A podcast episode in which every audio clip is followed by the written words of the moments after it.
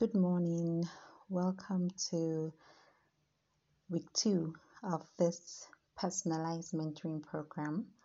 I'd like to thank you um, especially for joining me and journeying with me, allowing me to journey with you as you discover your true strengths and help you start deploying your true strengths in your different workplaces as well as in your businesses. Um, I believe it has been a very productive week one. I believe you have discovered some information about yourself that you didn't know. And um, one thing I have noticed is that once we become deliberate and intentional about learning who we are, we'll get to learn a lot about ourselves.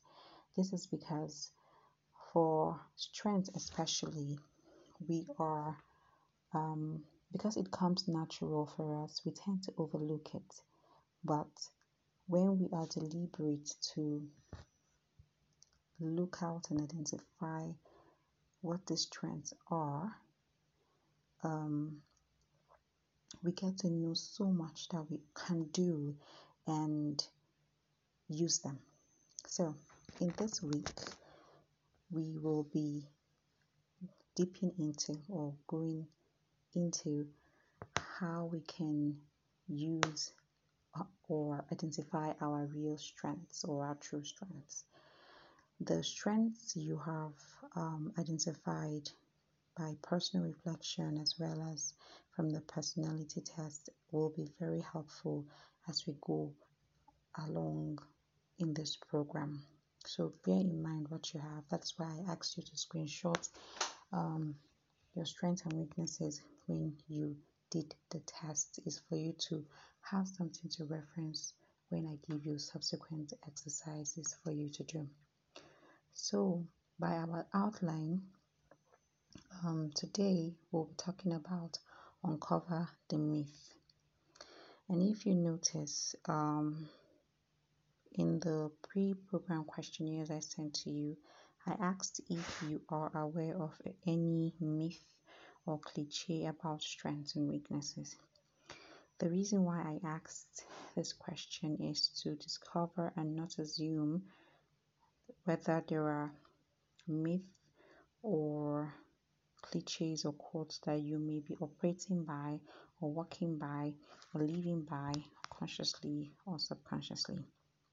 So before we proceed, let me reiterate my the aim of this program that I'm that you have um, come on board with me on. The aim, the goal is my goal is to see that you are amongst the two percent people who are using or who are playing by their strength or to their strengths. Okay, and you are playing to your strength most of the time because you're now deliberate, you're now intentional about it. So today I will be um, listening to you and explaining three myths and three countering truth. So I will list the myth and truth. So if you don't have a pen and paper close by, you can pause this recording and go get a pen and paper. So the first myth is as you grow, your personality changes. As you grow, your personality changes. But the truth is, as you grow, you become who you really are or who you already are. You who you become who you already are, not who you really are, but you become who you already are. The second myth is you will grow in the most you will grow the most in the areas of greatest weakness. While the truth is you will grow the most in areas of greatest strength. Again, the myth too says you will grow the most in areas of greatest weakness, but the truth is you will grow the most in areas of greatest strength. The third myth is that a good team member does whatever it takes to help the team, but the truth is a good team member deliberately take note of key terms deliberately uses his or her strength to the team most of the time. So I'll go back to the first myth and explain briefly. The first myth says that as we grow, our personality changes. This is not true because your personality is who you are. It's something you are born with. It's your inborn trait. For example, you carried out your personality test. If you maybe after two months do that personality test, you will realize that the core of your personality doesn't change. If you are an introvert, you remain an introvert. It's not like you grow from being an introvert as you're growing older, you become an extrovert. No, it doesn't work that way.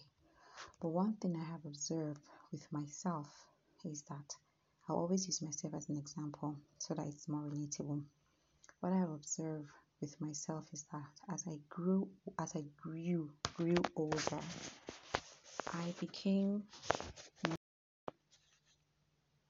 how I put more um, interactive and not in a way that is sanguine would do it because I'm an introvert. I'm more interactive with people I have come to form a community with.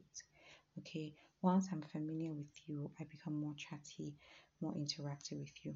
But one thing I have observed also that over the years, because of my melancholy nature, we, I, I, I am ten, have a tendency to, in a new environment, to observe more. So because of that, I, because of I observe more than talk first, I, it has helped me honed and developed my active listening skill. And at least that is one skill that has or strength because the strength that is one strength that um, people have applaud me for because I will listen to you and respond to what you are telling me. So, as an introvert, I have grown to develop my skill in that way, but I did not grow to change from being a melancholy to become a, a sanguine. No, I am still who I am really am, but I am becoming better because my environment is making me okay my, my environment is enabling me encouraging me to become more of myself one thing you should know is that in a new environment as um, as the law of natural selection says we will always grow to adapt or or adapt to the environment. But us developing the adaptable features doesn't mean that um, it changes who we really are. No. Even Darwin's law says so. Um, I'm not going to go into science, but I know that those traits that are learned are not transferable. For my science students who are listening, those traits that are learned, they are not transferable, but they in the ones imprinted in our genes are the ones being transferred from one place from one from one generation to the next. So in as much as you're in a new environment you learn skills. Like for example i learned the skills of public speaking. It did not transfer into my son okay so he has to grow up and if he thinks public speaking is something he wants to learn how to do he will learn that public speaking and he will speak publicly and well and if he gives birth to children, that skill of public speaking will not go into his children because it is not an inheritable trait. So the second myth says that we, we that we grow the most in the areas of our weakness. No. Later in the program, you understand that weakness is um, an activity that you do not like. It's not necessarily an activity you are not good in because there are some activity that you may be very good in but you do not like them. You don't even look forward to doing them. When you do those activities you feel so drained you feel so tired. And if you have an option you would definitely opt out and not do those activities so let me ask you would you want to would you want to keep doing an activity that you do not like that you do not look forward to that you would you, you're looking for how an escape route definitely not but you would definitely want to grow in areas where you love areas where you feel fulfilled, the areas where you look forward to um to, to carrying out. So the best and the truth of this whole thing is that we grow the most in our areas of strength because that is when we are playing at our strength, that is when we are most creative. That is when we are most innovative. That is when we can be, you can improvise and bring out solutions that will help solve a problem when we play at our strengths. The third myth is um, it says that as a good team member, you do whatever it takes to help the team, but a good team member deliberately uses their strengths most of the time for the team progress, for the progress of the team. So, if you're working in teams and you're not the boss, you have a boss, um, you can go to your boss. You can tell your boss, okay, I have identified that these are my strengths. Is it possible? Can we brainstorm together on how you can delegate a task for me that allows me um deploy my strengths? Okay. My only advice to you, or in the area of where you have to act on your weakness, is that you can you should do that if there is no other option, if there is no other person who can do it, but you can do it, even though it's a weakness. So you should only help out when it is the it is the only option you have. So remember that as great leaders, um, great leaders engage individuals that have sub strengths that complement their own because in teamwork it's not about competition, it's about collaboration, it's about cooperation. So, as career professionals, as business professionals, or business owners, you would own a business, you have teams. So, my advice to you whenever you go out hiring your teams or your group of workers, look out for workers, look out for individuals whose strengths complement your own, not whose strengths will compete with your own, but the ones which will com- complement your own. Before I give you the tax of the day, um, I'd like to say this. I hope this has been very educative. I hope you have learned something new. Um, I am always open to your questions if you have any. So let's dig in into the tax of the day we have three questions and I would like you to reflect on it and have answers for me later on when we meet at your various at your specific time. So the first question is which of these three myths have you consciously or unconsciously operated by? You remember the three myths? The first is that as you grow, your personality change.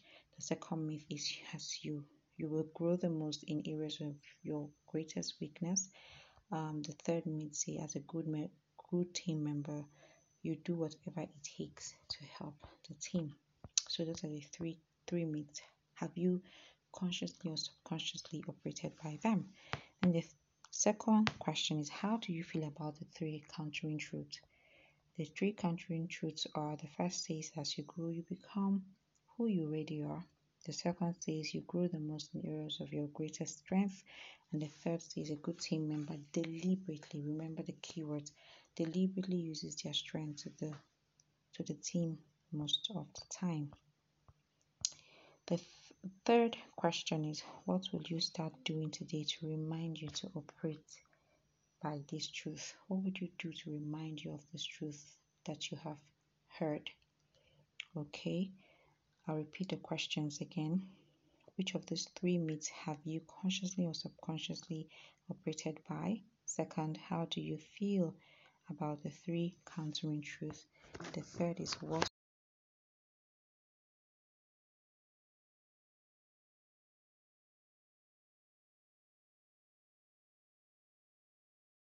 you need to operate by your truth. What are the action points